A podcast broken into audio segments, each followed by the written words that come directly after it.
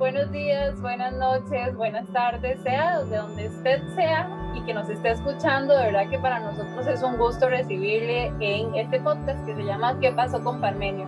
Estamos cerrando una primera temporada, una temporada súper especial, no solamente para Fabián y para mí, sino que sabemos que para muchas personas, para la vida de muchas personas también ha significado algo importante y que la verdad rescatáramos un poco de esa historia y las vidas que marcó Parmenio Medina con su trabajo, con su ser por sí solo, eh, creo que ha sido todo el objetivo y principal propósito de este rescate de su nombre. Así que bienvenidos, bienvenidos, ojalá que la pasen muy bien. Hoy nuevamente desde la virtualidad, pero por un motivo súper especial y Fabián y yo estamos muy contentos, Fabi. Eh, sí, hola.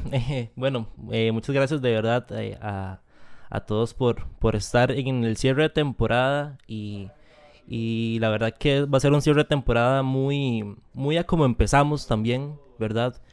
Em, llega, regresándonos a los orígenes, ¿verdad? Del, de, de, tal vez nuestro, nuestra forma de, ver a Papito, porque, ¿verdad? Nos hemos ido por muchas ramas, pero llegamos de nuevo a, a verlo como abuelo hoy una vez más y que para mí siempre es un placer este, hablar de todo ese tipo de, de, de temas y, y, y que más con personas tan importantes como las que nos acompañan hoy, ¿verdad? Exacto, y desde diferentes partes de Latinoamérica y de América, porque eh, vamos a arrancar de mayor a menor, me parece que es eh, lo, lo, lo, correcto. No queremos entrar en polémicas, Caro, ya todavía, ¿no? no, estamos, iniciando el programa. Mónica Mora es nuestra prima mayor de la familia Medina Castrillón eh, y nos acompañan desde Seattle y por eso también estamos en virtualidad porque definitivamente la tecnología corta eso, las distancias y nosotros estamos felices, Piki, de tenerte acá. Piki es el apodo familiar y, y, así es que le gusta a ella que le digamos y así que bienvenida. Gracias por sacar este ratito y poder compartir. Bueno, muchísimas gracias a ustedes. Ay, yo estoy muy feliz. Muy, muy feliz, muy dichosa estar con mis primitos, con mi hermana, eh, aprovechando esta oportunidad de poder honrar al papito, porque eso es lo que estamos haciendo, honrarlo a él en este día. Y gracias a ustedes, como les dije ahora, este, afuera de cámara, de grabación, les agradezco mucho, Caro, Fabi, por todo lo que están haciendo, porque este, es una forma muy hermosa de, de tenerlo siempre vivo a él, al papito, en nosotros y en, y en las demás personas que han participado y seguirán participando de este podcast. Muchas gracias, chiquillos, los amo mucho. Gracias. Gracias a vos, Piqui, igualmente. También está nuestra prima Laura Mora Medina, hermana de Piqui, este, Lau, o como ella misma se rotuló esta noche, doña Mercedes. Pues sí, este, muy buenas noches, buenas noches a todos y todas. Muchísimas gracias por el espacio, chiquillos, Ri Nina, pues como yo les digo también. Eh, muy feliz de estar acá, muy agradecida. Me uno a las palabras de, de Moni. Esto es honrar no solo a Papito, sino a toda la familia. Y que esto es un encuentro que nos ha llenado, nos ha sanado muchísimo y que por eso estamos tan felices de estar acá. Eh, Doña Mercedes, pues sí, porque era el nombre que me decía papito.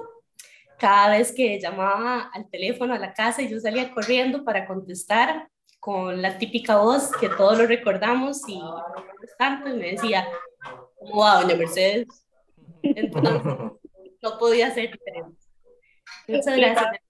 No, gracias, Lau, de verdad, este, por, por aceptar este ratito. En realidad, somos muchos primos y primas eh, pero somos tres mujeres, somos cuatro mujeres y estamos reinando hoy acá y como tiene que ser la representación completa, este, Ale, Ara, Alejandra Ara Medina es la, mejor, la menor de las mujeres eh, en esto y también desde México, desde San Luis Potosí, nos Ale, gracias.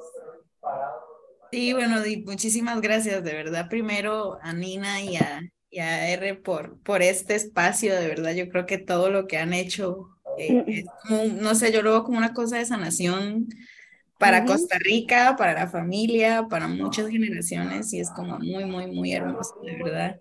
Y muy, muy feliz de ver a mi prima Piki, de ver a Lau, de, ver, de verles a, a todos, en serio, es demasiado, muy, muy, muy bonito y, y muchas gracias por, por hacer la invitación y, y nada, muy hermosa esta, esta invitación y muchas gracias, en serio. Bueno, y Fabi, hay una pregunta que eh, siempre les hemos hecho a todos nuestros invitados y porque sean nuestras primas no va a ser la, la excepción.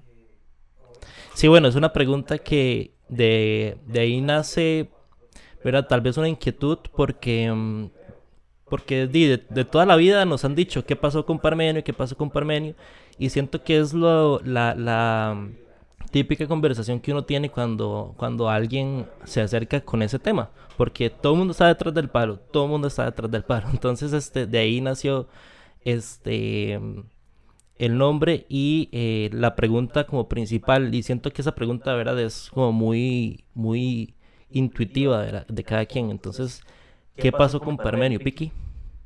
Vamos con Piki. ¿Qué pasó con Parmenio? Ay, mi abuelo cada vez que yo pienso en, en él, cada vez que viene su aniversario, cada vez que, que cualquier evento que yo diría, ¿qué estaría haciendo mi abuelo?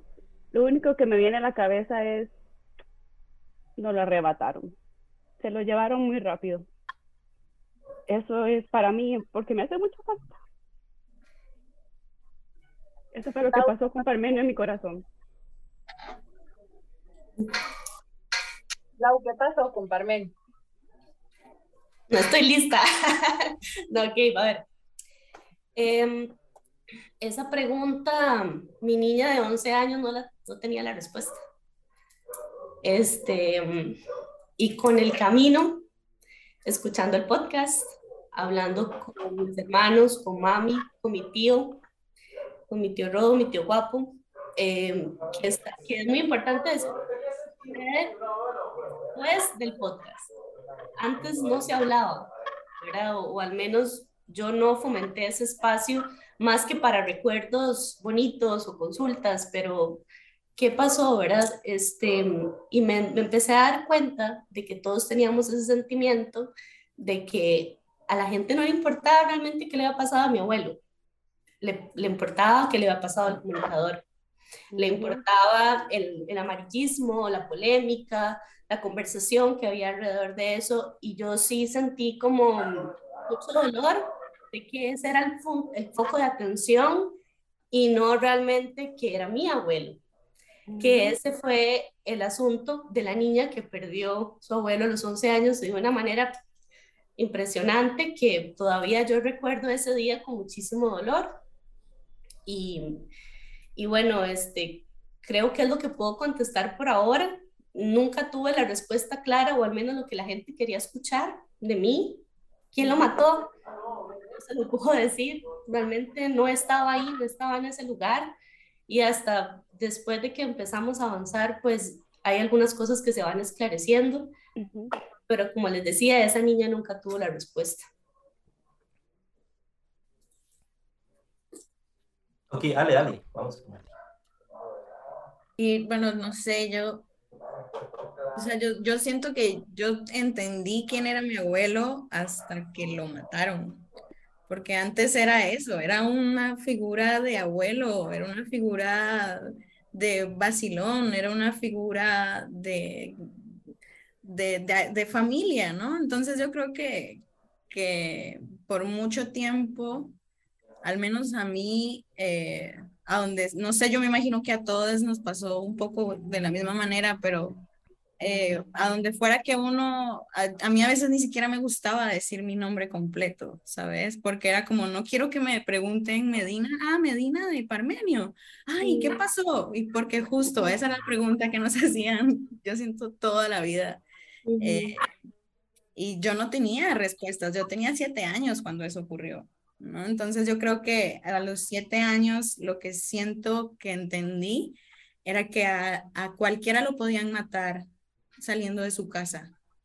Mm. Eh, y luego cuando noté que habían marchas, que habían fotos, que era, que había, o sea, que ni siquiera pude despedirme bien de mi abuelo en el, en, en el día, digamos, del, del, entierro y toda la situación, fue cuando entendí como, ok, no es cualquiera, algo, algo ocurrió, ¿no?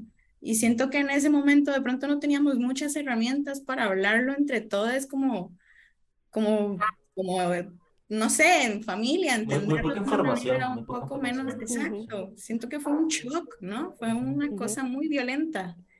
Y, y muchos nos quedamos así, ¿no? Como ya luego entendí el trasfondo político del asunto y dije, ok, sí, lo mataron porque se metió con gente que no tenía que meterse según las normas, ¿no? Pero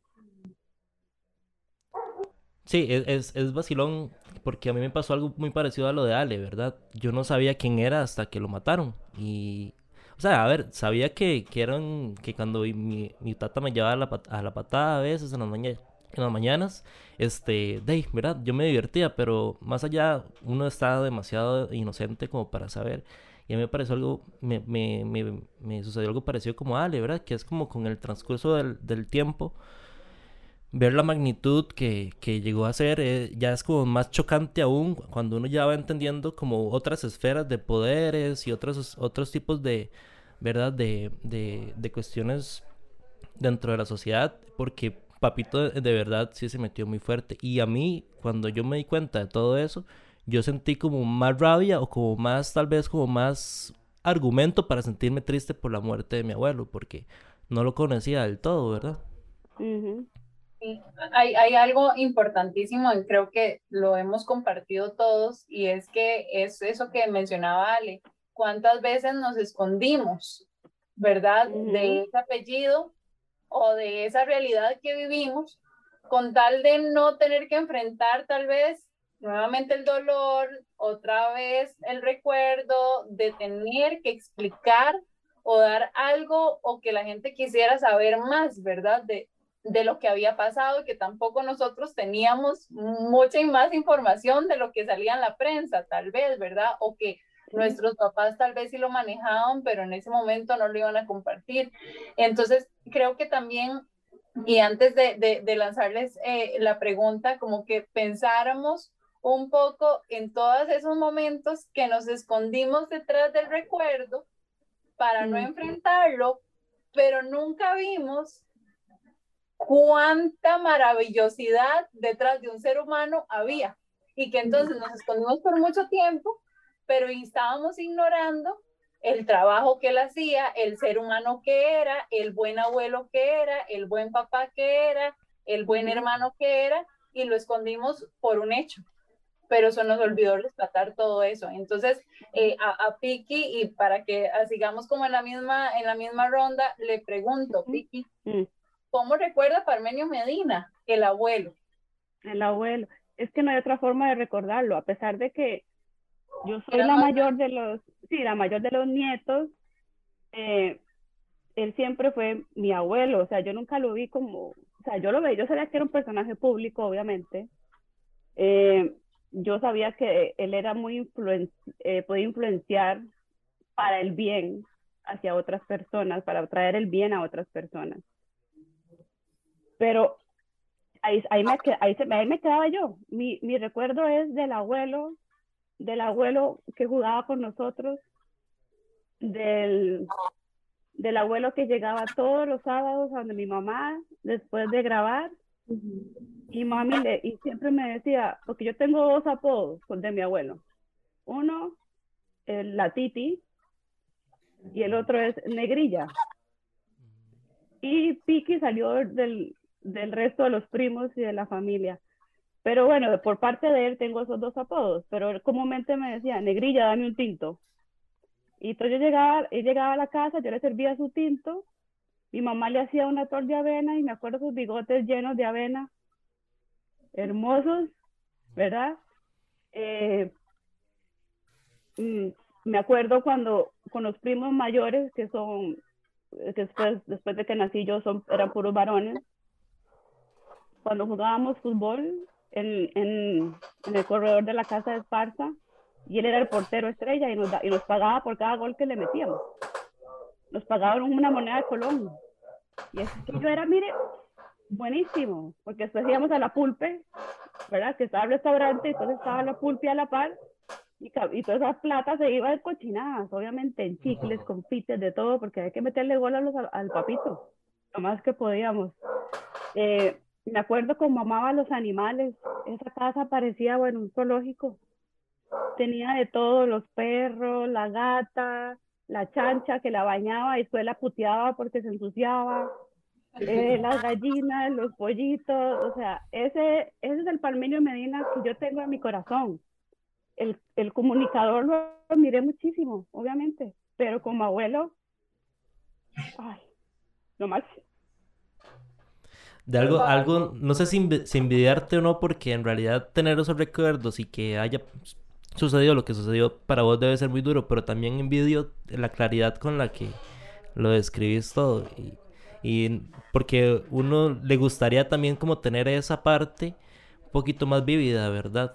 Y debe ser difícil, pero... Ok, Lau, ¿y vos cómo recordás a, a Papito? Bueno, tengo, tengo dos recuerdos igual, este, muy marcados, y los, cada uno tiene valores significados. A diferencia de ustedes, mami no nos llevaba a, a, la sala de grabación. Casi nunca. Pero en la casa se escuchaba el eh, la patada antes y después del fútbol, ¿verdad? Entonces, em, bueno, yo sabía que mi abuelo tenía un programa de radio, sabía que habían cosas que lo preocupaban mucho y ahora les cuento cómo, cómo también yo percibía eso. Este, obviamente los últimos meses acercándose pues, pues a, su muerte, em, había como mucha tensión y yo siempre he sido como muy perceptiva, yo sentía como eso y también como mami se, expresaba hacia él, pero antes, que son recuerdos mucho más vagos, eh, puedo recordar que lo disfrutaba muchísimo. Y yo también pues como que vivía esa emoción con él y, y, no sé si ustedes recuerdan esto, pero cada vez que se acercaba el cumpleaños de cada uno de nosotros teníamos un saludo muy especial de cumpleaños. Entonces, este, Dios guarde no escuchar mi saludo de cumpleaños en la mañana y en la tarde, ¿verdad? Entonces, esos eran como recuerdos muy bonitos. Pero cuando Papito llegaba a la casa, que como bien lo decía Moni, llegaba todos los sábados y por allá llegaba entre semana a almorzar. Mami siempre ha sido como una persona muy chineadora, bueno, creo que todas, pero Papito yo lo recuerdo que él llegaba para descansar. Era un momento donde él llegaba a la casa porque mami lo consentía con la comida, le, le peinaba las cejas y se las cortaba, le limaba las uñas, eh, le hacía cositas ricas para él, para que pudiera comer. Y yo me acuerdo que en esos ratos yo me sentaba a la par de ellos y mm, yo jugaba con las venas que se les resaltaban en la, palma de la, de la, mano. Entonces yo pasaba siempre como a la par de él de pega y, mm, y bueno, ese olor a tabaco y, y café, ¿verdad? Que, que, al día de hoy yo lo, yo lo percibo y me conecta ¿verdad? con él inevitablemente. Eh, me hizo mucha gracia en el episodio de, de, Tío Rodo cuando él contaba la historia, cómo lo le enseñó a manejar, porque me acuerdo, ¿verdad? Yo, yo toda la vida que de alguna manera he bailado y me acuerdo que chiquitilla, este, mami le decía, papá, hazme el favor y lleva, y lleva a Laurita al ballet. Y aquel sudado, porque era en la calle del puro centro de Zampa, donde no había parqueo, donde no había donde eh, orillarse, donde habían buses que pasaban cada rato, semáforos, calles de una sola vía. Bueno, aquel era un caos. Y yo me acuerdo, me vuelve muy mal humor en ese momento. muy preocupado por el tema de llevarme al ballet, ¿verdad? Entonces, y cuando yo llegaba casi que me pateaba para que yo me fuera rapidísimo y él poder buscar una zona segura para manejar. Entonces, ese, ese tipo de recuerdos me hizo como mucha gracia. También el puro principio cuando Tia Ali contaba de, de cómo lo recordaba un domingo, ¿verdad? Que la música, la música, wow, para mí eso es súper importante.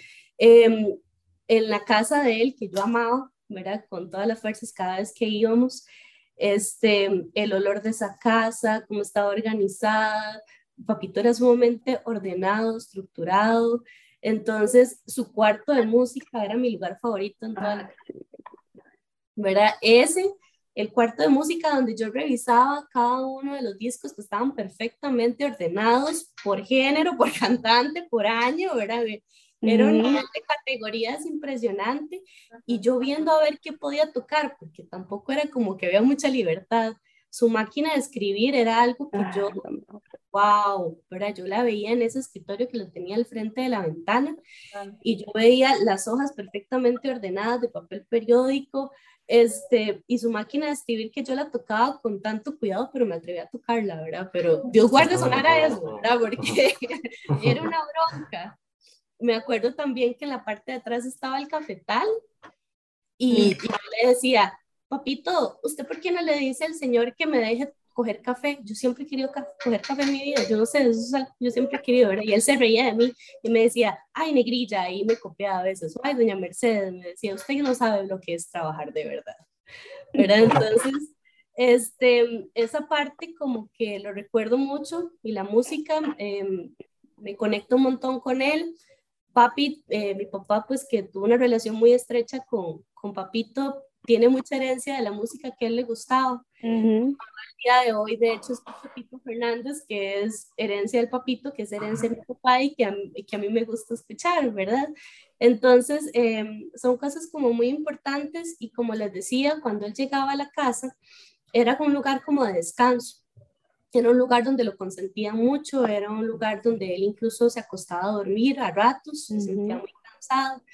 Entonces, este, así lo recuerdo, ¿verdad? Como, como siempre dándole con mucho cariño, con mucho amor, él se desahogaba mucho con mami y a veces yo lo, a los últimos meses lo sentía como muy, como muy cargado, ¿verdad? Yo no entendía obviamente por qué, no entendía qué estaba pasando. Y, y sí, así es como yo lo recuerdo a él. Gracias, eh, Lau. Eh, Ale, vos, yo tengo ahí, ahorita les cuento un recuerdo que tengo en común con, con Lau y creo que por eso recordamos ese orden tan perfecto de esa casa, pero ahorita les, les cuento a ver si Laura se acuerda también. Ale, vos, ¿cómo recordás a Parmenio Medina, el abuelo? Y ojo que en diferentes, muy diferentes espacios, ¿verdad? Porque nosotros vivíamos como más cerca, pero creo que en esa época ustedes estaban en Esparza, uno de los lugares que él más amaba en, en la vida y que por eso llegamos allá, todos. Es curioso porque nosotros, digamos, mi familia, mami, este, mis hermanos y mi papá en esa época, eh, como que veníamos, íbamos y veníamos de Esparza a San José, ¿no? De, eh, entonces tengo como recuerdos en Esparza y en San José también. Entonces es como vacilón. Porque así lo, lo primero que recuerdo es que se me acercara a darme un beso en la cara con el bigote y que a mí me incomodara, porque me, me hincaban los bigotes de papito, entonces era así como, mm". eso sí me acuerdo, me acuerdo el olor del bigote de café o de cigarro, siempre eso es como las primeras sensaciones de, de papito que tengo y las manos. Siento que siempre me agarraba las manos y sus manos obviamente eran más grandes que las mías y las agarraba y yo las sentía como gigantes, ¿no? Porque me agarraba las manos con las dos manos de él y yo las sentía como como si me agarrara todo el brazo, lo sentía yo con sus manos, ¿no? Y eso era muy bonito. Me acuerdo también cuando íbamos a la casa de él, eh, allá en Heredia, este, y él, yo me acuerdo que en donde él escribía, solo me acuerdo de los discos y de una taza grande de, de confites que siempre tenía llena. Siempre la tenía llena.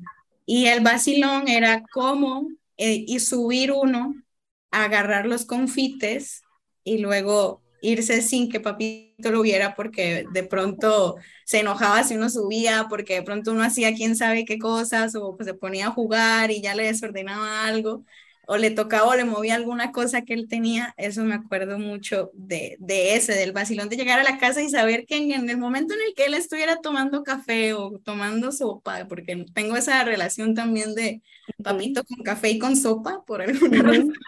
Así era. Sí, sí, sí, sí. Así Claro, claro, exacto. Entonces, este, me acuerdo que cuando estaba en ese momento era el momento donde uno iba a agarrar confites y bajaba rapidísimo y no había pasado nada.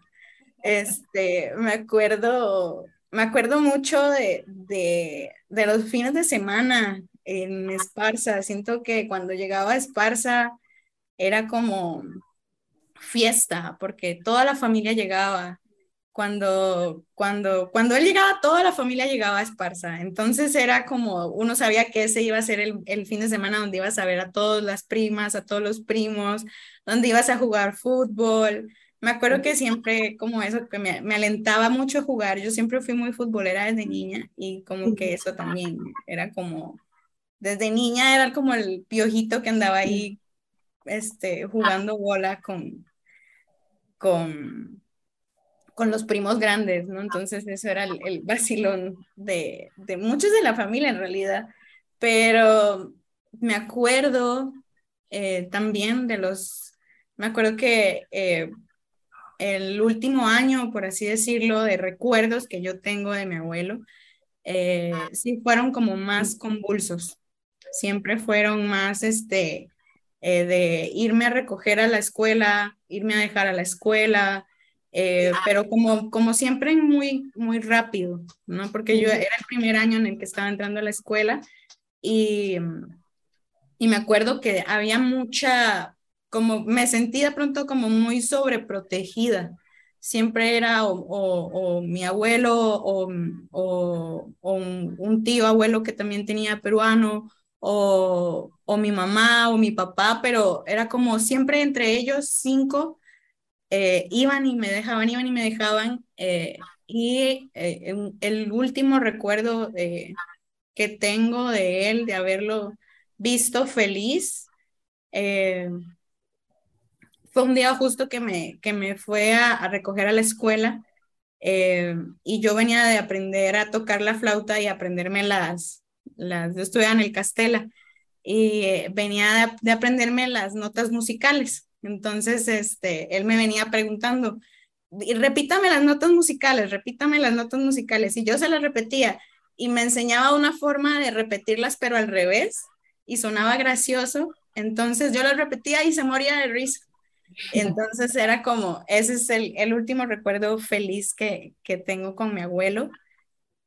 Eh, y ya así el, el, el, que sí fue chocante fue pues eso, un, en algún momento como que yo estaba en la escuela y eh, eh, no sé, me sacaron, estaba en clases de teatro, me sacaron y me dijeron que me tenía que quedar en la dirección y ahí fue como unas dos horas más o menos y al rato ya llegó papito, llegó mi mamá, llegó mi papá eh, y fue como, como en rápido llevarme a la casa y había una policía detrás de nosotros llevándonos a la casa. Entonces ya luego como unas horas después ya me explicaron y era porque eh, había sido un intento, al parecer, eh, de secuestro, ¿no? Entonces es como, como cosas que uno dice, de pronto no, no tenían que pasar, ¿no? Ese no debió haber sido mi último recuerdo con, con mi abuelo, pero, pero ese era el nivel de, de,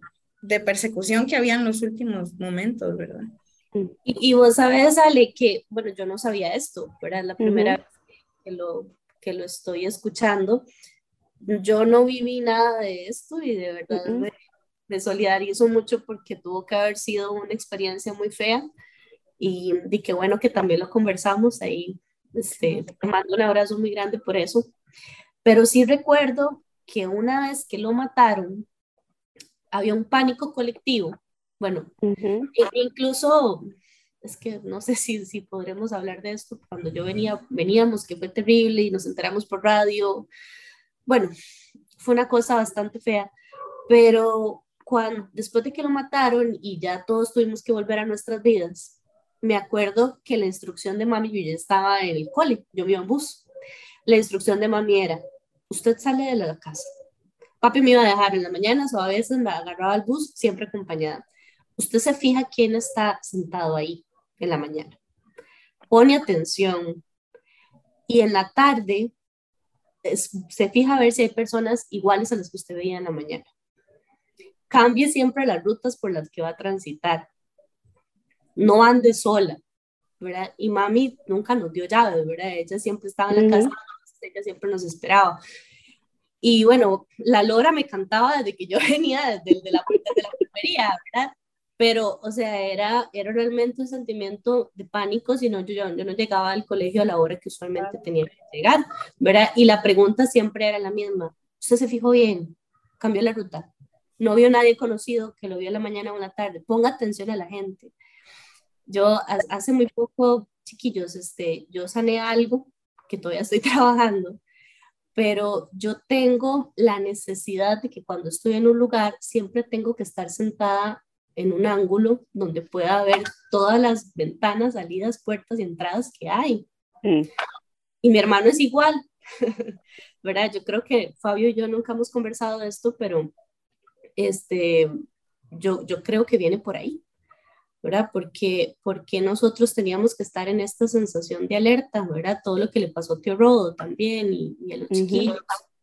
Entonces, em, realmente, como dice Ale, no teníamos que pasar por esto, ¿verdad? El recuerdo tan grande que tenemos de Papito y que hemos hablado con tanto amor, no tiene por qué verse manchado por esto. Y esto que decía Caro ahora, de que muchas veces escondimos el Medina, y yo lo puedo asegurar, ¿verdad? Porque pasé por ahí. Este, qué cólera tomar decisiones desde el amor, desde el temor y no desde el amor del orgullo, ¿verdad? Este, realmente tener esa malicia indígena, como decía él, con toda, con guerridos, firmes, convencidos de que no tenemos por qué escondernos, pero que esa fue la dinámica por mucho tiempo. Caro, ahora que escucho a, a, mis primos hablar de los que les sucedía, a nosotros nos sucedía otra historia totalmente porque bueno, bueno no, no, recuerdo que primero no fuera a, a, dejar y a recoger a la escuela nunca, ¿verdad? Este segundo, que tampoco él tuvimos conversaciones como de ese tipo, como de cuídese o algo así, bueno, yo no recuerdo. Eh, Eso lo hacía mami, ¿verdad? Ya, ya, cuando él, cuando él lo habían asesinado. Ah, bueno, pero, pero, pero, pero ah, bueno, ok, eh, eso, eso te lo dijo tía Patria, ¿fue? Ajá. Ah, ok, ya, ya, ok.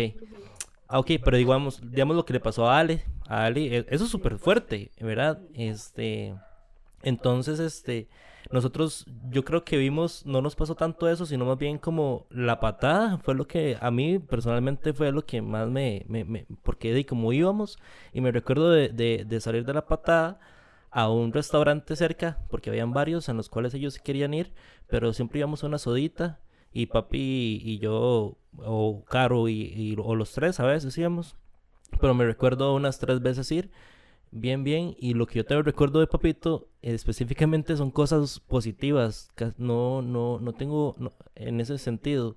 Y me parece como muy curioso porque al escuchar esto nunca me imaginé que, que mis primos veían también desde otras perspectivas todo esto, ¿verdad? Y y bueno, este, yo lo, yo lo, yo lo recuerdo por, más que todo por la patada. Por, me recuerdo cuando veía el estudio de grabación y a mí me gustó siempre todo eso. Entonces, este, cuando él murió, eh, una de las cosas que llegó a llegar a parar a la casa fue la el, parte del estudio, digamos, eh, una mesa de, de, de, controles y todo eso.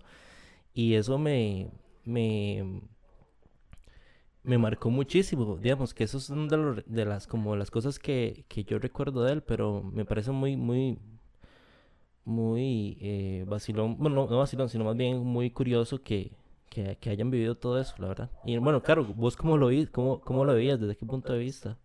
Yo creo que, bueno, yo no sé si es que las mujeres eh, de pronto somos más perceptivas y estamos más al pendiente. Yo particularmente, bueno, ustedes saben con mi papá toda mi vida demasiado apegada, demasiado pegada y, y pega, como decimos nosotros, ¿verdad? Donde papi iba, yo tenía que estar. Entonces mi involucramiento tal vez sí fue un poco más diferente que el de, el de Fabián, porque lo último que yo recuerdo es escuchar a mi papá rogarle que se fuera de este país. Ese es mi último recuerdo porque estuve ahí con él. ¿Verdad? Y, y, las últimas palabras de él al despedirse es, les traje una cosita a cada uno, la otra semana se las doy. Mm. y posiblemente las tuvimos, sí, pero no nos las entregó él, solo nos la entregó alguna de nuestras tías, ¿verdad? Este, que él era un abuelo demasiado específico con cada uno de nosotros, tanto así que cada uno tiene un, un apodo, cada uno sabía qué le gustaba, cada uno le veía como para qué era bueno, ¿verdad? Que decía Ale del, fútbol, o sea, si, es, buena, es buena, vamos, ¿verdad? Este, y entonces como que él era así muy especial con cada uno de nosotros, y yo también recuerdo que él no nos visitaba tanto a la casa, pero había una particularidad de por qué no nos visitaba tanto a la casa. Porque odiaba, él vivía en Santo Domingo, muchos años vivió en Santo Domingo, y nosotros vivíamos en San Luis, estábamos a 10 minutos, pero la carretera era muy mala. Y justamente lo que Laura decía, entonces él llegaba cocinado, mi mamá le hacía sopa. no, no, le gustaba manejar tampoco. Y entonces odiaba y llegaba madreando la carretera, diciendo este lugar no se puede venir, aquí es una mierda y todo lo, ¿verdad? Todo lo que ya sabemos que podría haber dicho en la carretera. Entonces, y no lo he visto, pero este, yo lo recuerdo así, yo no sé por qué, yo recuerdo como que era, yo soy muy fría, mis manos siempre están como frías y los pies están fríos, y él también era como que tenían como, yo cuando toco las manos de mi papá, siento que son como las de él, porque... Eh, es como, como ese abrazo, ¿verdad? De, de mano y de, y, de sentir como esa sensación. Mi papá también tiene las venas muy saltadas, como él, entonces yo también siento eso. Y otra cosa, yo no sé si Lau se acuerda, cuando él compró esa casa en San Miguel, todos fuimos parte de esa mudanza y hicimos muchas fiestas allá, yo no sé si, si recuerdan, y habían tamales, pero una de esas fue organizar la casa. Y creo que Lau y yo tenemos ese recuerdo de esos discos porque eran cajas y cajas y nos tocó a nosotras organizar los discos y los cajas. Claro, yo no me acordaba de eso. Ay, chiquillas, Estuvimos ahí acomodando eh, eh, esos discos y yo, yo me acuerdo, o sea, era un cuarto lleno de cassettes y discos, pero recuerdo también lo específico que fue en la instrucción de ordenen de acuerdo al artista y por eso creo, ¿verdad? Eso, no hay duda. Que no bloqueando, pero yo creo que es por eso que compartimos ese mismo, esa misma intención. yo, yo, recuerdo, yo, yo, recuerdo, no sé si recuerdan, pero algún, a, una, a una parte de los nietos, no sé si a todos nos dejaron una vez afuera de la casa, en ese frío en San Miguel, y, y, era tanto frío y no nos dejaron, o sea, no nos dejaron suéteres ni nada y estaban todos los adultos adentro. Algo, algo, papito iba a decir, me acuerdo, como que, como un anuncio o algo así, pero no podíamos escuchar los nietos, solo los hijos. Entonces nos sacaron a todos afuera y este, y era tanto frío que agarrábamos las chingas de cigarro, las, las prendíamos y nos metíamos abajo del, del, del de como de las mesas, digamos, porque nos dejaron ahí como 15 minutos, 20 minutos, y entonces, y nosotros con un frío así, y después nos dejaron entrar, pero, o sea, casi nos enfermamos todos, y me, me acuerdo bastante de, esa noche, porque había mucha gente en San Miguel, y era una fiesta, eh, ¿verdad? Guau, y todo, sí, sí, sí. Pero sí, imagínense, imagínense que todos esos recuerdos que ustedes tienen ahí en San Miguel, que yo ya los viví de, de adulto, yo estaba en la universidad, el recuerdo de la máquina de coser, de, digo, máquina de coser, de la máquina de escribir, de los, del, del montón de discos y cassettes que tenía, esa imagen me lleva a mí a Esparza, a la casa que estaba atrás del restaurante, donde él tenía su oficina, que esa oficina era sagrada también. Y entonces ahí yo me acuerdo que a mí los fines de semana me iban a dejar o en vacaciones, yo salía de vacaciones de la escuela y salía volada para Esparza a quedarme allá porque me encantaba trabajar en el restaurante, porque me comía todo el mondongo del mundo sin que nadie supiera. Eh, me, este, con las tías veíamos todas las novelas y con mi abuela en la casa, cuando él estaba ahí, que andaba en calzoncillos y no le importaba quién estuviese, eh, y con su chonete, con su, su, sombrero que andaba siempre de tela. Eh, y el recuerdo yo creo que, bueno, desde que, desde que él murió, obviamente yo no entraba a esa casa, pero yo creo que si yo entrase alguna vez a esa casa otra vez, lo único que yo diría son las teclas de la máquina de escribir. Porque ese era el arrullo en las noches de los, de los, de los viernes amanecer sábado. Era ese tipo.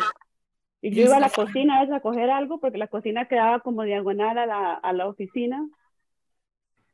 Y yo nada más ahí lo veía y yo me asomaba por la ventana así para verlo porque no, no lo podía distraer, obviamente. Lo veía ahí sentado y me volvía otra vez hacia el cuarto donde yo dormía. Pero exactamente eso que ustedes ven, yo creo que eso describe perfectamente al papito, o sea, el, su estructura, su orden, su pasión por la música. Yo creo, bueno, yo no sé ustedes, pero aquí en mi casa no puede faltar la música y en volumen y lo más alto que se pueda. Porque el papi, eso era el papito. El papito bailando en el corredor, este, yo de arroyo la otra noche. Uy, la primera canción que escuché hoy fue esa. ¿Eh?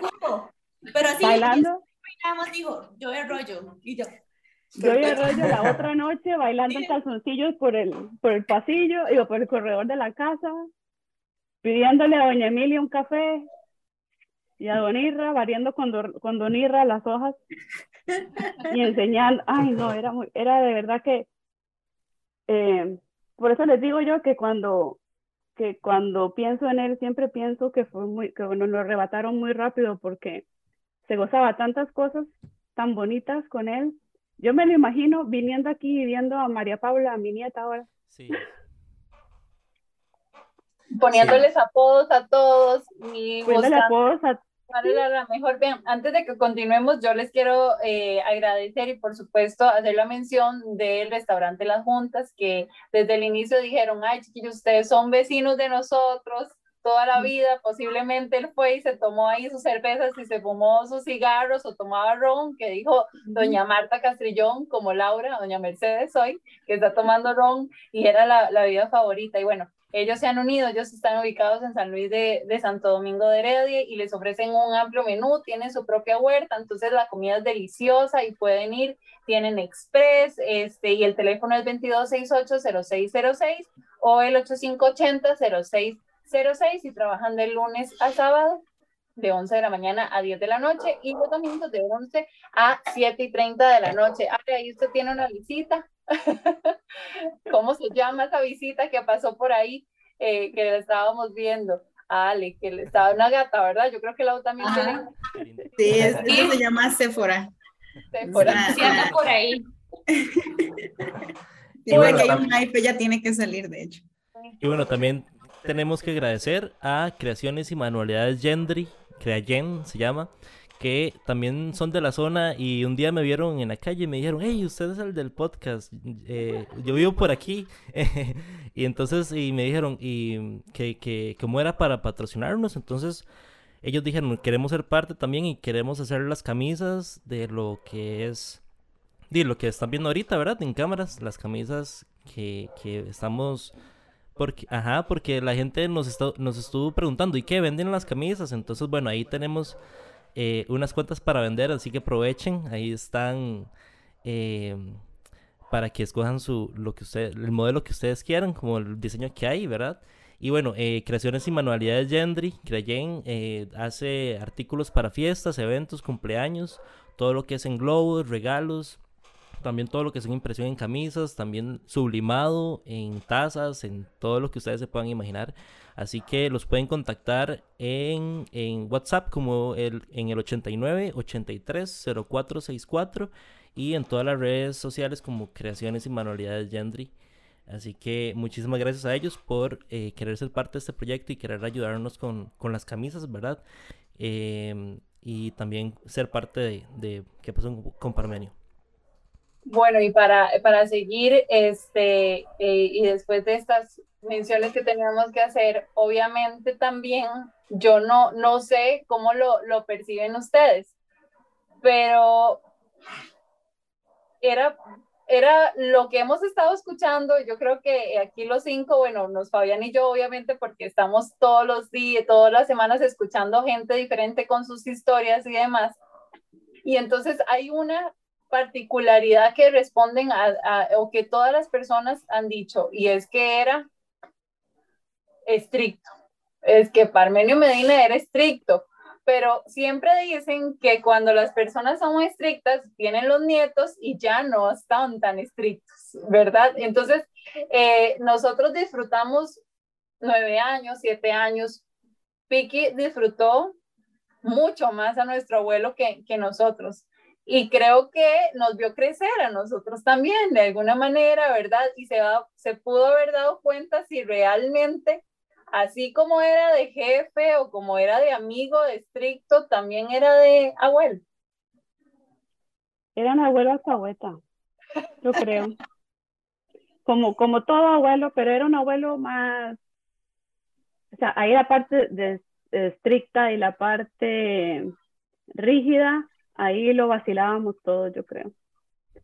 Porque él, él, él gozaba tanto de cada uno de nosotros en su tiempo y en su espacio, que, que, yo creo que éramos como el recreo de toda esa rigidez que él tenía que, que, tener para que todo saliese a la perfección como él lo soñaba y como lo hizo siempre y fue el ejemplo que nos dejó a nosotros de trabajar y trabajar correctamente, ser honrados, ser completos, de creer en lo que en lo que, de defender en lo que creemos, pero como abuelo era, ah, no le digo que nos daba plata y así por cada gol y, y, una vacilada y bueno, él llegaba y veía tele con nosotros, como decía Laura en la casa, se acostaba a ver tele con nosotros y se quedaba dormido, ese era su recreo, nosotros los nietos éramos su recreo, definitivamente. Y para la gente que escuchaba la patada, eh, usted era una de las mayores protagonistas, porque la grababa, ¿verdad? Eh, a todos nos grabó en su momento, pero usted era famosa.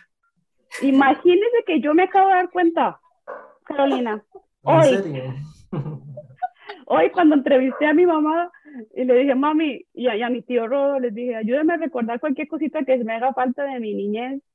Y me dice, sí, usted y Parmenio eran, Parmenio el primo, era, eran las voces de infantiles de la patada. De, de hecho, de, de hecho em, aprovechando ahorita eh, eh, que queda un minuto, después de este minuto eh, de, de, grabación, vamos a dar uno de esos audios que, que, hemos recabido sobre Parmenio, porque también Parmenio no pudo estar con nosotros hoy, pero le hubiera encantado, sabemos que sí, así que para también tener un espacio para, para, para, para él y ojalá podamos recabar otros audios de los primos y, para ponernos en los próximos episodios, porque queremos que todas las personas que lo conocieron también. Así que bueno, ya queda un minuto, pero sí, este, me acuerdo porque hay una grabación de eso y fijo, de tuyos también, un montón, ¿verdad? Sí, hay una que me, me cantaba mami ahora y, tío Ross, que, que cuando papito tenía el, el patrocinador del talco Neutrodor, como a mí me encantaba que me pusieran talco y yo decía, un poquito por favor, entonces esa era parte de la papada. o cuando, o cuando decía, este, no, oye, Pito, ese era yo diciéndole así como diciendo, no, oye, papito, o sea, tratando de decirle algo así. ok, Caro, vamos al audio entonces y regresamos. Va. Estudiantes todos del Centro Educativo Manantial de Vida. El próximo viernes serán las elecciones para elegir el que dirija la organización de este centro educativo Manantial de Vida. Tenemos al niño Parmenio Barrantes Medina, uno de los candidatos. Adelante, Meño. Muy buenos días, público en general, alumnos y maestros. Mi nombre es Palmenio Barrantes Medina y represento al partido OLE, que quiere decir Organización de Lucha Estudiantil. Yo aspiro para la presidencia de la escuela del Centro Educativo Manantial de Vida.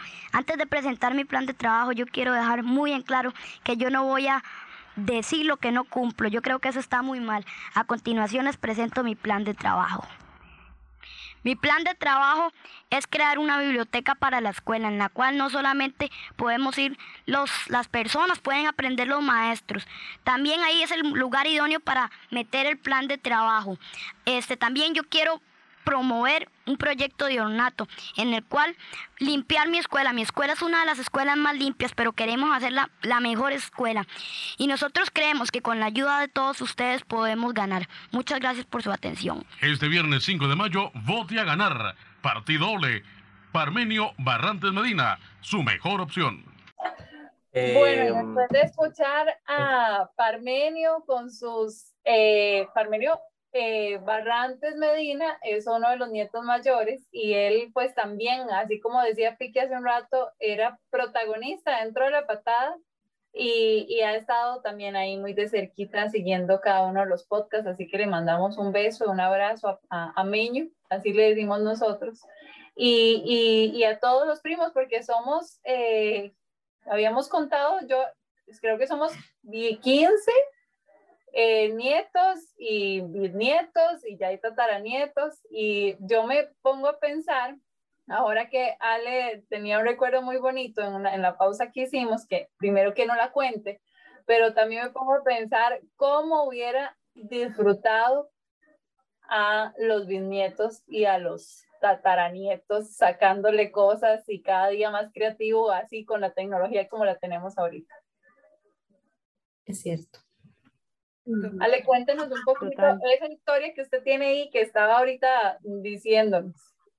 Que yo me acuerdo, este, eh, al menos eh, como que hay camadas, por así decirlo, ¿no? De primos, como los primos más grandes, los que eran Piki, Meño, Coco, Leo, todos estos primos mayores, mi hermano mayor. Y luego estábamos como los menorcillos, que yo creo que Lau era como la mayor de, de, de, esa, de esa camadilla de chiquillos. Eh, y me acuerdo que jugando no me acuerdo si fue en San José o en Heredia o en Esparza, en, Punta Arenas, pero jugábamos a hacer programas de radio, jugábamos a hacer personajes. Y me acuerdo que, que al menos me acuerdo muchísimo del personaje, de dos personajes vaciloncísimos de Caro, que era, Caro era la, la una, un personaje de una niña fresa y de una niña más bien lo contrario, ¿verdad? de, así, del barrio más, más barrio de Chepe y entonces era muy vacilón porque entonces R y yo le hacíamos preguntas a Caro y Caro sacaba historias y esto. ¿Dónde está Exacto, entonces era como nuestro vacilón y eso era como lo que jugábamos. Me acuerdo, mi hermano Daniel también estaba ahí, me acuerdo eh, de Lau en algún momento también jugó con, de esto con nosotros, tal vez Mario. Eh, ya luego los más pequeñitos, este, Andrés, Andrés y Fabi, no me acuerdo, pero sí, sí estábamos siempre haciendo juegos así, ¿no? O sea, yo creo que lo veíamos en nuestro vuelo y decíamos, eh, pues, ¿por qué no jugar de esta manera, no? Y hacíamos este, eh, personajes, eso me acuerdo un montón de, de inventar personajes y, y, hacer que nos grabábamos, ¿no? De hecho, en algún momento creo que grabamos algo, pero no me acuerdo dónde quedó eso nunca. Imagínense qué, chiva, qué chiva eso, porque era la naturalidad de nosotros, o sea, era lo que veíamos como lo normal para nosotros, ¿verdad? Día a día. Sí, era, era el día a día, y, pero siempre dentro del contexto del abuelo que grababa y hacía cosas, pero qué chiva, o sea, era... Era, jugar de casita, pero con micrófonos y guiones. Vamos a jugar a la patada. Vamos a jugar a la patada. Hay, hay que, jugar más a la patada. Ese personaje. Quisiera ver por qué no lo desarrollé un poquito más. Todos tenemos que jugar más a la patada. Definitivamente. definitivamente.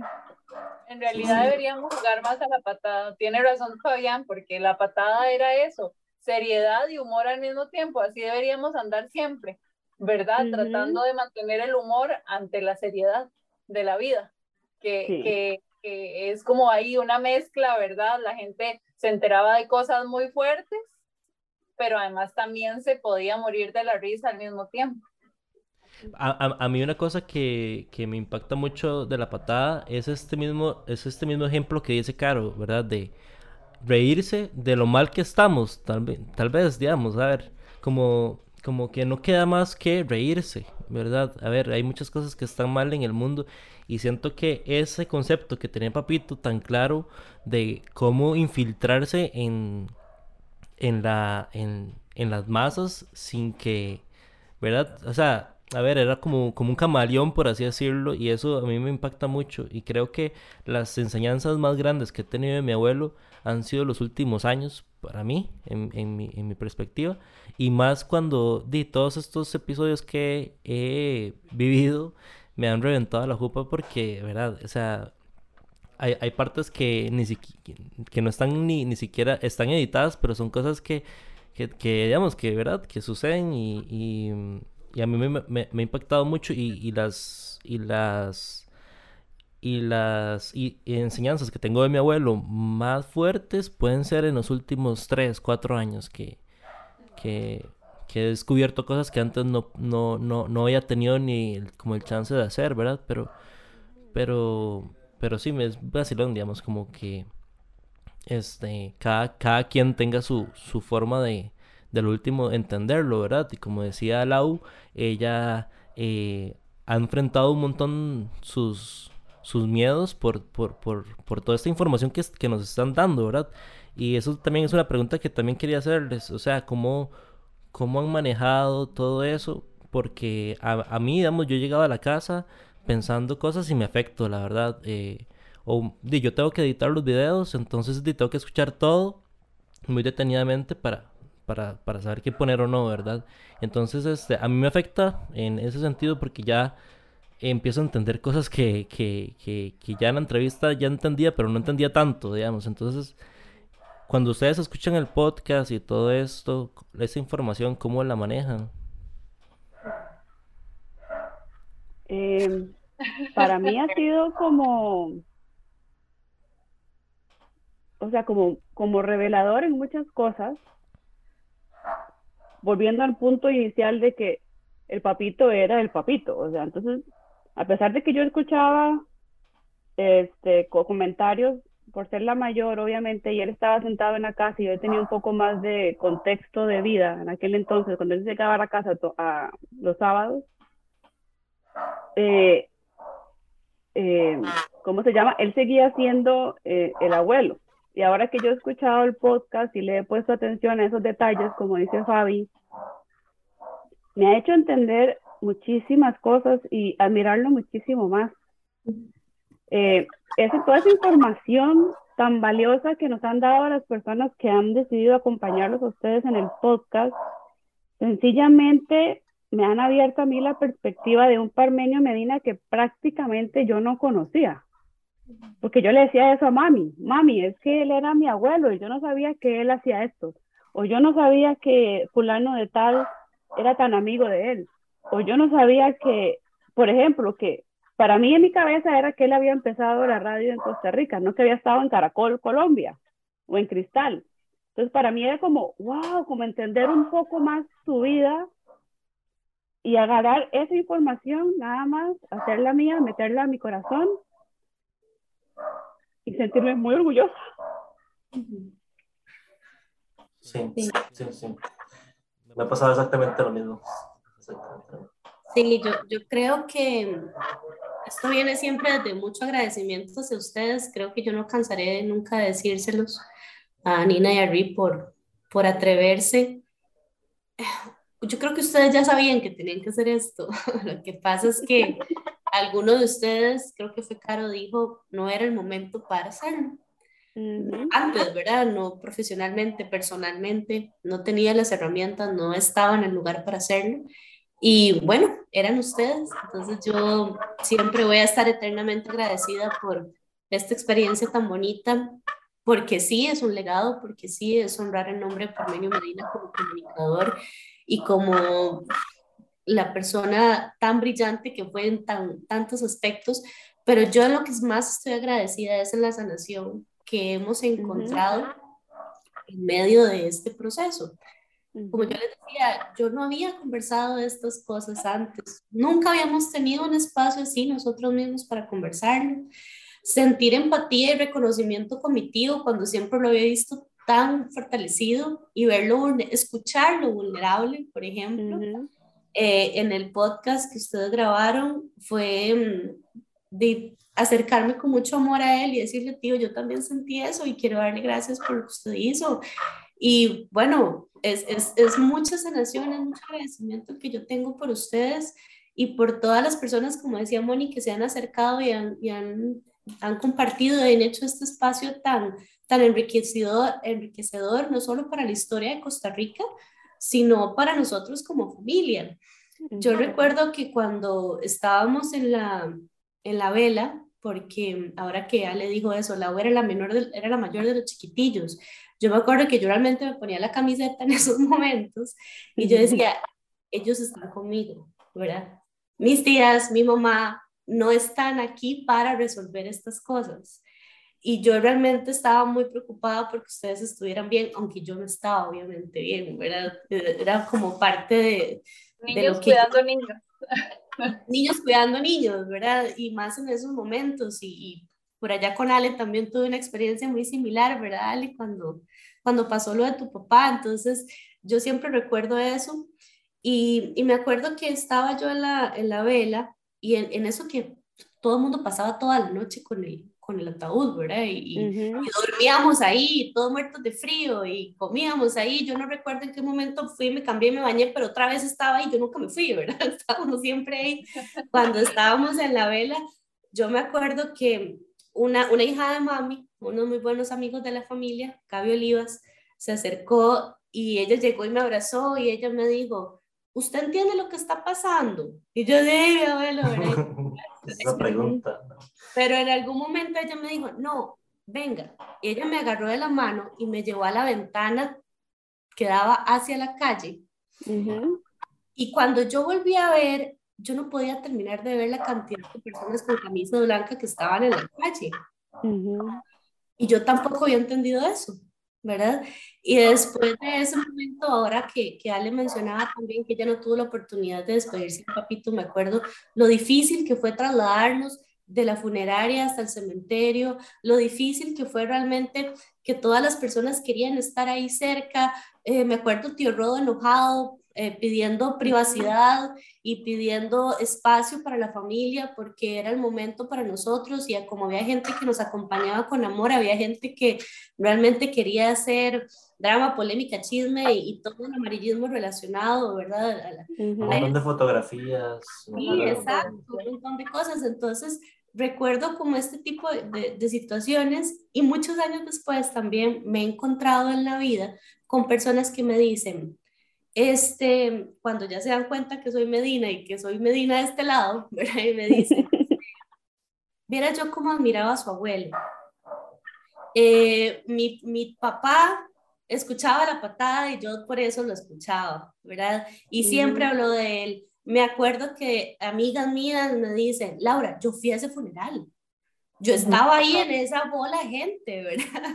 Y yo, wow. O me acuerdo que, que cuando me dicen, Laura, cuando nos dimos cuenta del asesinato de su abuelo, en mi casa todo el mundo lloró y rezó el rosario, y, ¿verdad? Entonces he sentido también como muy bonito eh, estos espacios que ustedes han también dado para que la gente converse y, cuente sus experiencias también, cómo conocieron a Papito, que también han sido situaciones que yo he logrado percibir acá propio y que me han dado mucho amor. Entonces, el podcast yo siempre lo escucho con muchísimo agradecimiento. Como les decía, es una sanación muy importante para nosotros como país, como familia, como incluso el oficio del periodismo, la comunicación, ¿verdad? Este, entonces, esa es mi forma de verlo y yo siempre estaré muy agradecida con ustedes y hoy más que nunca por este espacio que nos dieron, de verdad. Gracias, Lau.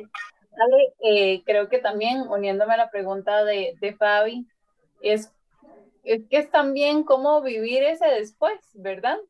Cómo vivir eh, esa vida sin el abuelo, pero también después del reconocimiento que hemos tenido durante los años, es cómo vivir sin esa figura tan presente de Parmenio Medina y que a mí me ha parecido algo muy curioso porque, ¿verdad? sigo siendo la nieta y, y, y, lloro, seguro estoy en segundo lugar después de Piki, porque soy muy llorona. pero, y después Laura, no sé, ahí estamos, competimos, competimos, pero, este, y antes de que Ale nos diga, eh, ella también eh, me he puesto detrás y he querido ver la figura de Parmenio Medina, ¿verdad? No de mi papito, y entonces a veces hasta me siento ya muy propia diciendo Parmenio Medina, ¿verdad? Y no mi papá, me he alejado un poquito, este, eh, pero Ale también, ¿verdad? Y, y, creo que algo muy, muy bonito también es que todos nos dedicamos a cosas diferentes. y que eso también nos hace cambiar un poco la visión de cómo interpretamos a ese ser humano que amamos, pero que también nos marca.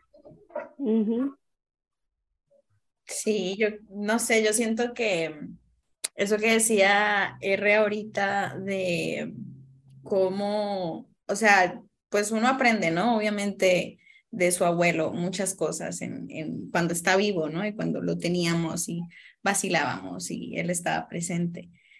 Pero sin duda creo que muchas de las enseñanzas que he tenido ya como persona, como incluso ya como activista y como también trabajar en comunicación, eh, las he tenido justo después de su muerte por las personas que aprendieron de él algo, ¿no? O sea, he tenido de jefas a personas que trabajaron con él, que fueron sus pupilas y me cuentan así como, es que su abuelo me enseñó tanto, es que su abuelo me enseñó todo y para mí es muy impactante trabajar ahorita y verla a usted y yo la vi a usted cuando ni siquiera no sé qué y entonces es como, y también de trabajar mucho tiempo, yo trabajé en Punta Arenas y en Guanacaste y wow, tengo historias de personas allá que en serio me decían así como, es que su abuelo llegaba a fin de año con un mercado para la cena de toda la familia y además venía y dejaba regalos para todo el barrio. Y era como, ma, eso lo hacía mi abuelo y yo no sabía que eso lo hacía mi abuelo. En barrios muy, muy, muy, muy, muy pobres de Punta Arenas o de Guanacaste. Eh, señoras que me han dicho como, su abuelo me ayudó a salir de la cárcel cuando me metieron y él fue y puso una denuncia y se paró. O sea, cosas así que uno dice, mae, no solo marcó mi vida, marcó la vida de un montón de personas eh, y grupos de personas que hacen cosas importantes en este país, ¿sabes? O sea, que hacen que este país, que Costa Rica se mantenga en pie. Una, de las anécdotas que, que, que, pusimos en unos capítulos anteriores, anteriores era de un sindicato de Samsung, si no me equivoco. Samsung Costa Rica. Y el maestro estaba súper metido en el sindicato y iba a denunciar y lo denunció.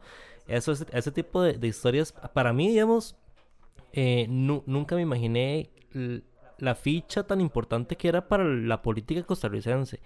Eso, o sea, yo tenía una idea, pero es, eh, ya ahorita con toda la información que hemos recibido todos, es como, de no sé, eh, con razón lo mataron. Ahí es donde uno entiende como, ¿por qué es tan incómodo? ¿Por qué una persona así es tan incómoda para la sociedad? Exacto, o sea historias así de personas, este, de grupos de personas en adicción, con, con problemas de adicción, por ejemplo. Eh, él tenía un programa que se llamaba A la Medianoche. Que a la Medianoche, de ese programa me decían, me, me, contó una señora de Punta Arenas de, de un lugar que se llama La Cueva del Sapo de Barranca de Punta Arenas, así, así el nombre.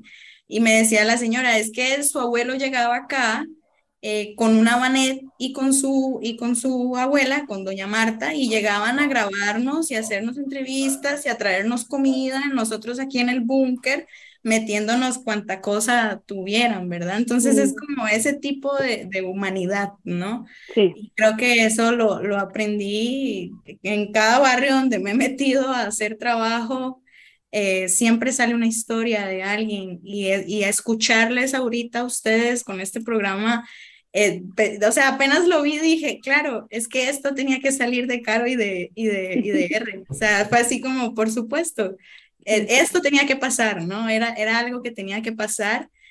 Eh, y me sumó a esto que decía Lau, o sea, es que es una cosa de, de Costa Rica entera. Si a nosotros como familia nos ha costado vivir este duelo, a Costa Rica entera y al periodismo y al activismo en Costa Rica le ha costado décadas poderse reponer de ese silenciamiento que, que vivimos con el asesinato de él. sí, sí. y es increíble. un poquito de por qué, porque apareció, qué pasó con Parmenio. Hace tiempo que yo tengo como esa intención de, porque no hemos hecho algo, porque lo recordamos tanto, pero lo recordamos como con esa sensación de dolor ¿verdad? y no de alegría. Y entonces estaba, andaba caminando con Steven y le digo, tengo una idea. Yo digo, esos son los momentos creativos. Y llegué y le dije, es que necesito hablar con mi papá. Apenas llegué a la casa, llamé a mi papá.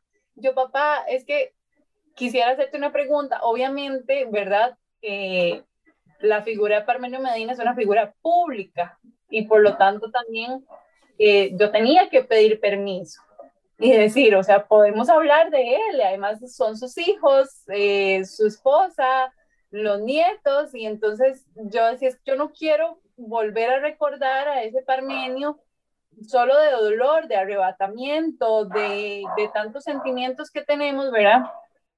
Y yo quiero que la gente hable de él, cuente cómo lo conoció, qué hacían, cómo era.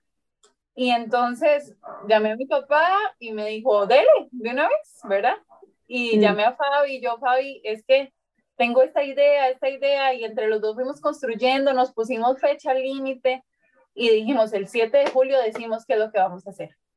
Y de verdad, corrimos un montón porque fueron 22 días más o menos desde que surgió la idea para empezar a construir todo esto. Y tres meses y un poquito, dos meses y un poquito, son 10 episodios de esta primera temporada. He aprendido tanto porque hoy orgullosamente y seguramente puedo decir soy nieta de Parmenio Medina. Y eso no lo hacía. 10 años, de, 10 años de estar en medios de comunicación y ya yo voy a llorar, pero es que de verdad yo creo que es muy importante. Y me, yo lloré también. me hace sentir muy contenta esto. Es que 10 años después de que yo estoy ejerciendo dentro de un medio de comunicación en el que tengo exposición, en el que la gente me veía todos los días, y cuando estoy en una reunión, y creo que ese fue el golpe más fuerte, que llegamos a una reunión y alguien dijo, usted es la nieta de Parmenio Medina, y yo no supe cómo reaccionar. Mm. No supe, no supe si decir sí con alegría o sí me quiero meter aquí debajo de la mesa porque no sé, no sé qué van a decir los demás. Mm. O no sé qué me van a preguntar. Y yo dije, no, esto no puede ser. No puede ser que nos sigamos escondiendo y que no hablemos orgullosamente de lo que era él o de cómo nos sentimos. O, que, o, que digamos, sí nos dolió, sí nos lastimaron. Pero hoy podemos verlo y reírnos con la patada. Moni me puso, estamos muertos de risa escuchando la última patada, la disfrutamos mucho, dándole el regalo a los bisnietos y a los tataranietos de saber quién era y dándole una segunda oportunidad a las personas que no lo conocieron de conocer y de entender por qué no solamente para nosotros como familia es tan importante, ¿verdad?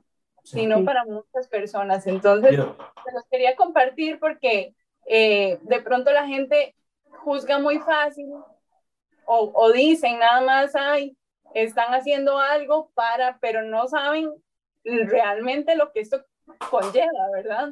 Eh, no saben lo que conlleva para los papás de uno saber que puede estar expuesto nuevamente.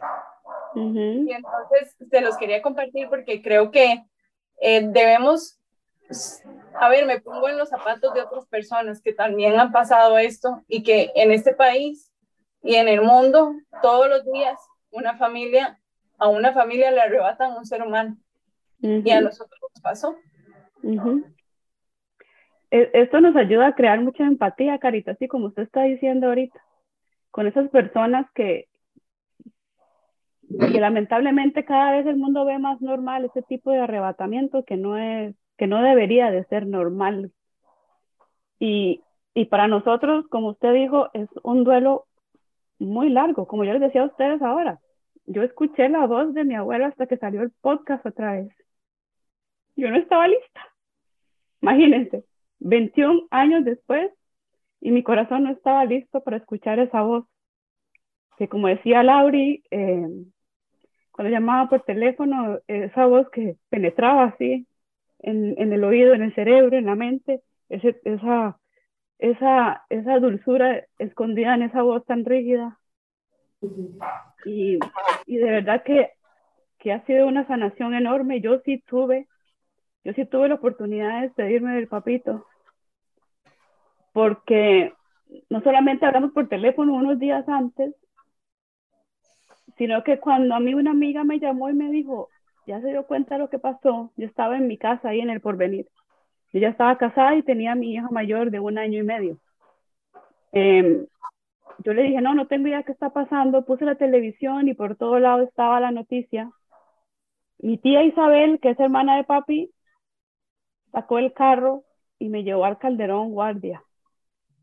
Yo no me acuerdo con quién yo dejé a Mariana, si estaba Cristian, mi esposo, yo no sé, yo nada más me fui.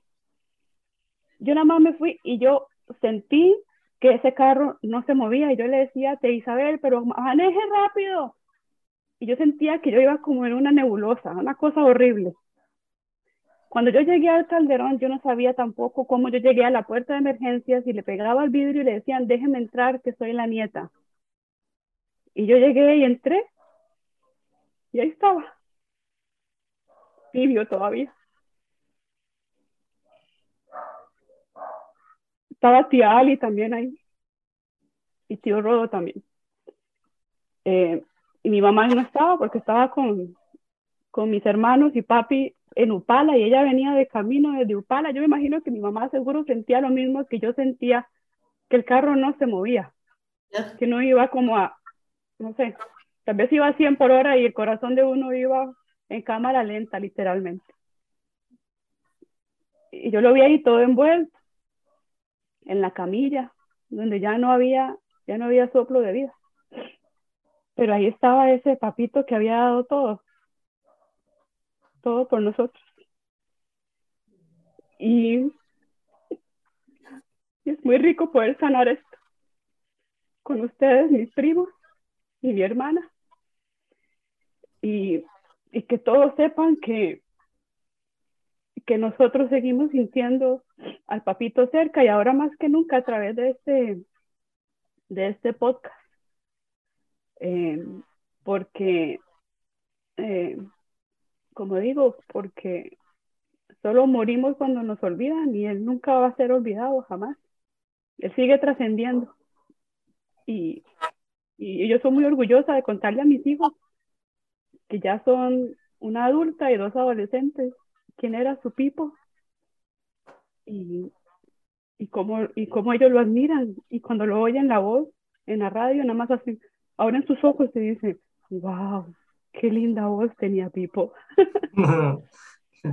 sí, es impresionante. Es impresionante. Nos quedan cuatro minutitos, Lau, Ale, para que pues hagamos un cierre, ¿verdad? Eh, y también mm, nos pongamos a pensar qué sería de Parmenio Medina ahorita también, ¿verdad? O sea, ¿cómo lo veríamos? Yo me lo imagino yéndolo a visitar, fumando, no importa. Claro, una, algo que quería decir acerca de eso es que yo me puedo pensar que si él estuviera vivo y nosotros obviamente teniéndolo como ejemplo hubiéramos seguido el camino de él y lo hemos seguido aunque él no esté, eh, él nos hubiera apoyado demasiado, demasiado, nos hubiera puesto en la patada si él pudiera. Y estoy seguro de eso, o sea, entonces ahí es donde yo me pongo a pensar que yo siento que a yo al hacer esto, él hubiera dicho, sí, hágalo, o sea, yo lo hubiera puesto también a hacer eso, o sea, eh, entonces que fuera de, de cualquier tipo de, de, de cosa que, que la gente piense, yo siento que mi abuelo ya nos hubiera puesto en el mejor brete de todos eh, y nos hubiera puesto a trabajar y duro. Entonces, entonces di, no nos queda de otra que hacer esto que estamos haciendo porque yo sé que igual mi abuelo lo hubiera hecho eh, por nosotros. Entonces es algo que también quería como, como decir, ¿verdad? Que, que si él estuviera vivo probablemente eh, nos hubiera puesto ya a hacer un montón de cosas, ¿verdad? y a, acompañarlo a él. Y eso es algo que uno dice que, que, que vacilón si hubiera estado vivo, que hubiera pasado con, con todos, ¿verdad? Pero bueno, es mi percepción de verlo, ¿verdad? La vale. Si papito estuviera vivo, hoy justo en la mañana estaba como, es que de verdad me salió la canción de Joe Arroyo. Entonces, de verdad yo dije, ok, es, desconecte con la situación, ¿verdad? Entonces me puse a pensar en eso y yo dije, ay, yo, yo de verdad que me he soñado con él varias veces y siempre lo veo muy contento. Entonces, eh, yo, yo nunca he tenido como un sueño o un recuerdo en el que lo vea sufriendo. Yo creo que él estaría muy feliz ¿verdad? Realmente no sé cómo hubiera sido el, cómo se desenredó ese, ese nudo que había.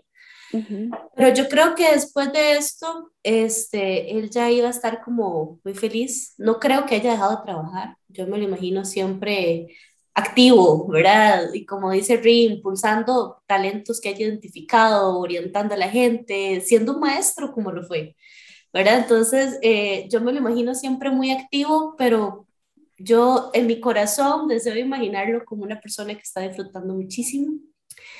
Este, yo creo, Rick, que si él estuviera vivo con esto que estaba diciendo, sin importar lo que nosotros hubiéramos elegido, y como hemos escuchado en el podcast, hubiera confiado en nosotros, ah. ¿verdad? Ustedes han escuchado mucho que, que ustedes han dicho, bueno, sin saber mucho de vos, te vio algo, te identificó algo, pum, vaya, tome, ¿verdad? Yo creo que Papito este, hubiera sido así con nosotros y mm, creo que también es deber nuestro como nietos y como familia que somos, honrar muchos de los de los valores y los conocimientos que él nos transmitió desde cada una de sus áreas. ¿Verdad? y, y, esto es algo que yo me he estado como cuestionando mucho, incluso me gusta mucho como analizar ciertas similitudes de mi personalidad con las de él, ¿verdad? Como, como me entiendo a partir de, de algunas cosas y cómo logro como aprender también de, de, de, las cosas que él hizo, vivió y cómo me gustaría también ser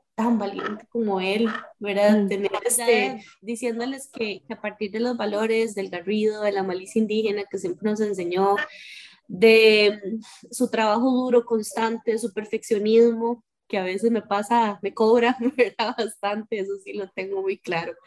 Em, creo que me gusta, me gusta verme también desde esa bandera, ¿verdad? Defenderla. Este, la justicia social, ¿verdad? Este, honrar siempre su trabajo, su legado. Entonces es algo que yo estoy tratando de reconocerlo más y me lo he propuesto y, ser valiente en defender todo lo que creo, eh, siempre con mucho argumento, siempre con mucho respeto. A ver, el hecho de que usted comunique las cosas con humor no significa que tenga que ser irrespetuoso. Y yo creo que la forma en la que usted, bueno, la forma en la que yo percibía la, la, patada y creo que fue la forma en la que la construía, siempre eran con argumentos para informar y, informar realmente de fuentes sumamente válidas, eso nunca me va a quedar la, la duda, y hacerlo de una forma que fuese amigable con todas las personas. ¿Y cuál es ese? El humor. Con el humor usted logra comunicar cosas de una forma muy estratégica para muchísimas personas. Y él tenía esa inteligencia, pues era brillante, o sea, vean esos guiones, ¿verdad?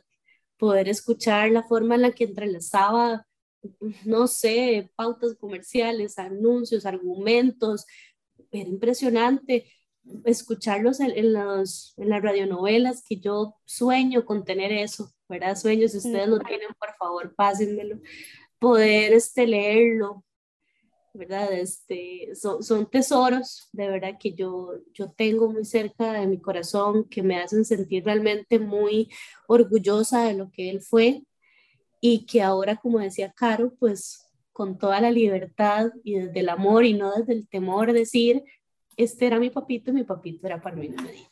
Así es. Ale, eh, como comentario final. Pues de verdad, de nuevo me sumo de nuevo al, al agradecimiento otra vez de a ustedes, en serio, por, por hacer este espacio hasta, hasta de catarsis para nosotras ahorita. Entonces es como eso, muy, muy, muy hermoso, de verdad. Muchísimas gracias por, por todo este brete que están haciendo. Eh, y hoy, o sea, una de las, de las veces donde más dije, bueno, es que mi abuelo realmente marcó una generación, muchas generaciones, en, al menos en Costa Rica, eh, fue casi ya en el 2019 que se hizo la toma del edificio de ciencias sociales de la UCR porque estaban reduciendo el presupuesto de la educación pública. Estábamos tomando ese edificio y entre, entre todas las pintas, porque toda la gente que estábamos ahí toda la gente empezó a hacer pintas, empezó a hacer murales dentro del edificio, ¿no? Y uno de los murales que vi decía Parmenio vive, y no lo escribí yo, oh. lo escribió quién sabe quién. Entonces fue ahí donde yo dije, wow, este, eh, eso fue en el 2019. Y yo es, ya era el último año de mi universidad y, y eso quiere decir que alguien muy probablemente menor que yo lo escribió. Entonces es como, ahí fue donde entendí otra vez, como que la, como que la realidad me, me trajo al, al recuerdo y me dijo, hey, su abuelo hizo muchas cosas, incluso gente menor que usted, eh, lo tiene presente cuando está luchando por algo que le sirve a las demás personas. Entonces fue como muy, muy, muy impactante y lloré ahí mientras estaba todo el desmadre dentro del edificio. Yo estaba en una esquinita llorando, tomándole una foto a, a, ese, a ese muralcito, ¿no? Y que todavía está, bueno, espero que esté, ya no sé, ya hace tiempo que no paso por ahí, pero este, entonces, eso me, me, recuerda mucho y hoy justamente este, es este aniversario de esa fecha, de, ese, de esa toma de edificio, ¿no? Entonces, eh, me, me, me, acordé otra vez ahorita mientras les escuchaba y todo esto, eh, que así de, de trascendente eh, y así de, de, de, de bonito marcó, mar, marcó, marcó Papito la historia nuestra y la de muchísima gente, ¿no? Y, y y que ustedes hagan esto un podcast ahora, eso quiere decir que gente todavía más joven que uno tiene la posibilidad de aprender, de, de conocer esa historia que, que por esos duelos eh, que, que, nos han impuesto no hemos podido conocer realmente la historia detrás de esto, ¿no? Eh, y es un paso muy valiente de ustedes y lo, lo agradezco mucho. Eh, no solo como, como, como, como prima, sino como nieta, como activista, como, como muchas cosas, es lo que están haciendo de verdad. Muchísimas gracias y, y, qué lindo poder compartir con mis primos después de tantos años también. Entonces, muchas gracias. Gracias, Ale. Y lo que yo también quiero decirles es que juguemos a la patada, porque ¿no les parece? sí. Eh, esto, esto va, y yo siento que es inevitable. Eh, esto no va a acabar aquí porque, porque no, no quiero, primero que todo yo, y ni Caro tampoco. Y, y, y, me, y, nos encantaría que Lau desde su trinchera, Piki, todos que quieran, Ali, tan, tan, tan, también empapada de toda la realidad que nos, que nos habita, este, se unan a esto. Eh, porque, porque siento que jugar a la patada eh, es algo que llevamos también en nuestras venas. Y siempre lo hemos, siempre lo hemos sentido también. Así que este, ahí ponga la, ponga la, la, la, chispita ahí en, en, su mente. Cualquier cosa nos avisan. No, eh, nuevamente gracias eh, chiquillas, por unirse. Me siento orgullosísima, de verdad, de saber que eh, somos personas con una conciencia muy marcada. Eh, me gusta escucharnos y saber que posiblemente, ojalá, que a quienes nos están escuchando les haya quedado algo de todo lo que comentamos, de todo lo que nos abrimos, Gracias, Piki, por darnos la oportunidad a nosotros de volver a escuchar la voz del papito. Gracias, de verdad. Gracias, Lau, porque sé que esa sanación eh, no solo es tuya, sino que será de sus generaciones eh, y será de los que la rodean también.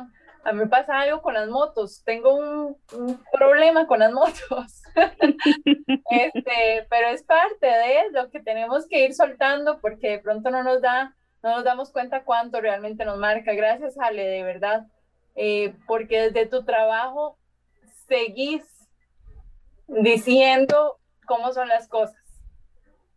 Eh, seguís diciendo la verdad, seguís diciendo eh, que no me gusta. Y yo creo que eso es súper importante, es más importante que, muchas otras cosas que de pronto nos desvelan.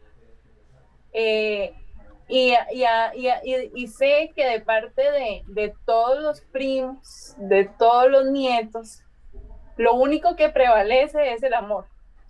Y siempre lo he dicho y se lo he dicho a todos y a cada uno de los miembros de esta familia. Esto es hecho de puro amor. de, del amor de Piki, del amor de Laura, del amor de Fabián, del amor de, de Ale y del amor de todos los primos este, y de toda la familia. Esto es puritico amor y creo que de pronto este señor que tengo yo aquí a la par era lo que quería dejarnos, puro amor. Entonces les agradezco nuevamente por, por haber sacado este ratote para sentarnos a conversar y que se repita. Muchas gracias, muchas gracias de verdad. Eh, bueno, y lamentablemente vamos cerrando y eh, están invitadas a una segunda temporada, así que esto no se va a acabar así.